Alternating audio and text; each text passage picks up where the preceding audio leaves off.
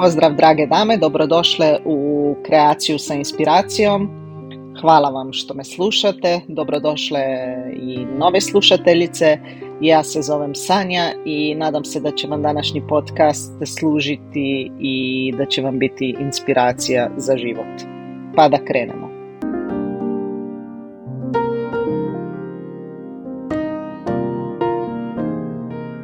Današnja tema su e, prijatelji. Znači, kako da biramo prave prijatelje, e, što je jedna tema puna nekih e, dvoumica, puna nekih teorija i tako dalje. Ja bi sa vama podijelila neko, neka moja pravila po čemu ja odlučujem ko će biti u mom užijem krugu ja kažem prijatelji se ne broje po, po na ruke recimo po prstima koliko ih imamo nego uh, ja bi rekla tome da pravi prijatelji su oni na koje možeš da se osloniš uh, kada nešto slaviš ili kada tuguješ. Uh, znači to su nekako moji prijatelji koji su se stvarno pokazali u nekako u najboljim i najmračnijim danima u mom životu. E, nažalost, e, mislim nažalost, nažalost ili na sreću, nisu se to, nisu to uvijek bili prijatelji, e, i odnosno ja bih rekla tome i prave osobe, ne treba da su to bili prijatelji, može biti to i rodbina i znači krvno srodstvo i tako dalje. E, ili neko ko ti je blizak bio od malih nogu i tako dalje. Ali apsolutno se držim pravila da to može da se mijenja. Znači ne znači ako ti je neko nešto po krvi da moraš da ostaneš s njim e, u vezi odnosno da moraš da imaš neki odnos s njim e, i tako dalje. Znači prvo pravilo je to da možeš da nekoga voliš, da možeš da nekoga um, želiš možda želio si imati za sebe jer je ta osoba nekad nešto uradila za tebe, ali pošto je, su se desile neke stvari u životu koje nisu tvoje, tvoji standardi za prijatelja, uh, odlučila si da ih odmakneš od svog života. Uh, svi ti, uh, ja sam isto tako u životu napravila neku, neke velike odluke da sam se distancirala od ljudi koji su mi donosili nemir, koji su me podcjenjivali, koji me nisu podržavali kada mi je trebala najveća podrška. Uh, i bilo mi je jako, jako teško da se ne čujem sa tim osobama, da ih totalno odmaknem iz svog života i kada sam mnogo sam o tome čitala i slušala, išla sam na edukacije jer sam imala tu grižnju savjest oko toga da, da to jednostavno to nije pristojno i tako dalje.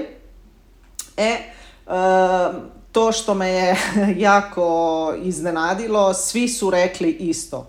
U početku je kao da ti se cijepa srce, znači raspadaš se, teško ti je i tako dalje. Naravno, jer je to sve izvan komfort zone.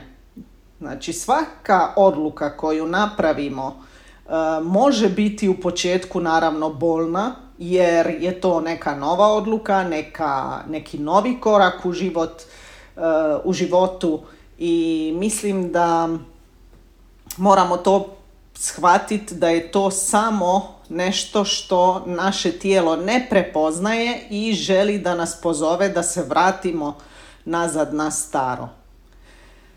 To je isti primjer kao i recimo i droga i alkohol i cigare i tako dalje. Znači to je, to je sve isti, isti način razmišljanja jer je teško da se odvojimo od toga.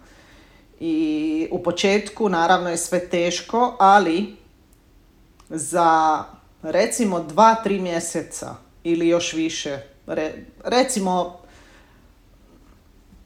72 dana kažu da, da su nekako uh,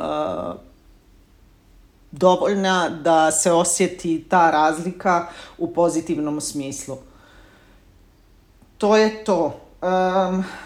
Znači, po čemu biram uh, prijatelje? Prva stvar je naravno uh, to što sam i prije rekla, podržavanje. Podržavanje ili jednostavno da je ta osoba uz tebe. Da li je to partner, da li je to prijatelj, da li je to ne znam ko, uh, rođak, rodica i tako dalje. Ako vas nisu podržali u vašim tamnim trenucima, to nisu vaši prijatelji, oni vam ne žele dobro. A isto tako kada se kada uspijete u životu, uh, ako se ne raduju sa vama to vam je čisti pokazatelj da ta osoba ne želi, e, ne želi vama dobro. Ako bi vam htjela dobro, slavila bi to sa vama, ako bi vam htjela dobro, e, veselila bi se sa vama i tako dalje i tako dalje. To je to. E, znači, podržavanje, znači prisutnost, Treća, druga stvar, ja bih rekla, znači podržavanje prisutnost, to je jedno te isto. Druga stvar po čemu možete da vidite je ogovaranje. Ako prijatelj non stop ogovara svoje prijatelje, ili ne znam, tetka, tetak, rodica, rođak, ogovara stalno neke druge e, članove porodice, e, prijatelje i tako dalje, znajte da ogovara i vas kad tad će ogovarati vas, zato e, drugo je kada iznese neko mišljenje, drugo je kad, e, ne znam, e, kada kaže joj brine me za ovog prijatelja, znaš kak, šta, šta se desilo neki dan, znači ok, to je iznešen problem na, na na e, sto, ali svejedno ja mislim da to se kaže jednom bliskom prijatelju, a ne sad svima, svim prijateljima, svim svoj, svoj svojoj porodici i tako dalje. Jer znajte da u tom primjeru govori o vama. Znači ta osoba nije vrijedna uh, uh, nekog povjerenja, niti se možete pouzdati u nju. To je, to je isto E, jako važno. Treća stvar je da želi vaš život. tu morate biti jako precizne. Znači, ako je puno sam priča slušala na tu temu i moram reći da me iznenadilo koliko daleko su ljudi sposobni da idu. E, da li su to familija, da li su to, nema veze, znači ljudi koji žele vaš život, baš onakav kakav vi imate, da vas kopiraju, da kupuju stvari kakve imate vi, da ne znam, uh, us, ne bi sad da ulazim sad u različita područja života, ali pazite se tih ljudi jer to je zavidnost i tu nemate šta da se spuštate dalje jer uh, ti ljudi vam nažalost ne žele dobro. Drugo je to kad kažeš, ne znam, neko ko ima predivan brak i kažeš oh my god, ovo je stvarno predivno i ja bi imala tako. Baš im želim sreću. Znači, ok, to je sasvim druga tema, sasvim druga, drugi pogled na situaciju. Ali ako ta osoba kopira svaki put, ne znam, pa ide na mjesta tamo gdje, su, gdje ste vi išli, počne se, ne znam, ponašati ili još gore je kada počne ulaziti u u odnos ako imate partnera ili muža kada se počne previše družiti sa vašim partnerom i tako dalje i tako dalje i priča recimo loše o vašem partneru iako ga baš i ne zna mislim da to vam je jasno da to nije dobra osoba koja, osoba koja bi trebala biti u vašoj okolini. E, kako to da prepoznate te prijatelje i neprijatelje? E, pa prijat, recimo ako vi uzmete sve to što dajete tom prijatelju ili i porodici i tako dalje, znači ako neprestano kuhate za njih, ali ako neprestano im radite usluge, vodite njihovu djecu, ne znam, posuđujete im novac i tako dalje, da li bi ti prijatelji još uvijek bili vaši prijatelji? E, možete malo da se igrate. Možete, jer e, to će vam biti kao neki test za, za čistoću osobe, ja bi tome rekla. Zadnja stvar po čemu ja mjerim prijatelje je kada sam pravila te, test, taj test za ljude.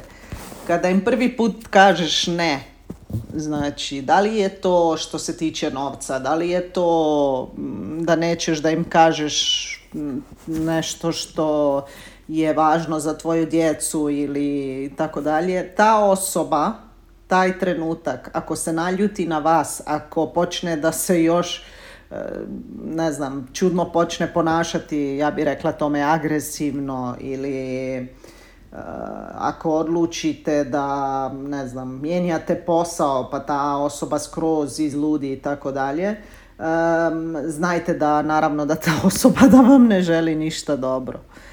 To je to i sljedeća stvar e, koja bi ja rekla na tu temu je mm, da jednostavno moramo paziti koji ljudi nam oduzimaju energiju, a koji ljudi nam je daju, koji ljudi nas podržavaju, koji nas e, ne podržavaju i nekako zaštititi sebe jer kao što se kaže, bolje biti sam nego u društvu u kojem uh, si niko ništa, u kojem se, se umanjuju tvoji, um, tvoje emocije, tvoje emocije nisu važne, tvoje mišljenje nije važno i tako dalje i tako dalje. Znajte da je mnogo, mnogo bolje biti sam. Ja sam to isprobala i um, nevjerovatno koliko sam sretnija, koliko se bolje osjećam i e, kreiram toliko novih stvari, volim život, volim, e, volim, volim sve što je oko mene i hvala Bogu da sam odlučila taj korak, da sam uspjela i da nisam odustala. Evo, to je to i hvala vam još jednom. Nadam se da vam je ovaj podcast bio koristan jer mene je skroz inspiriralo da, vam, da podijelim to sa vama.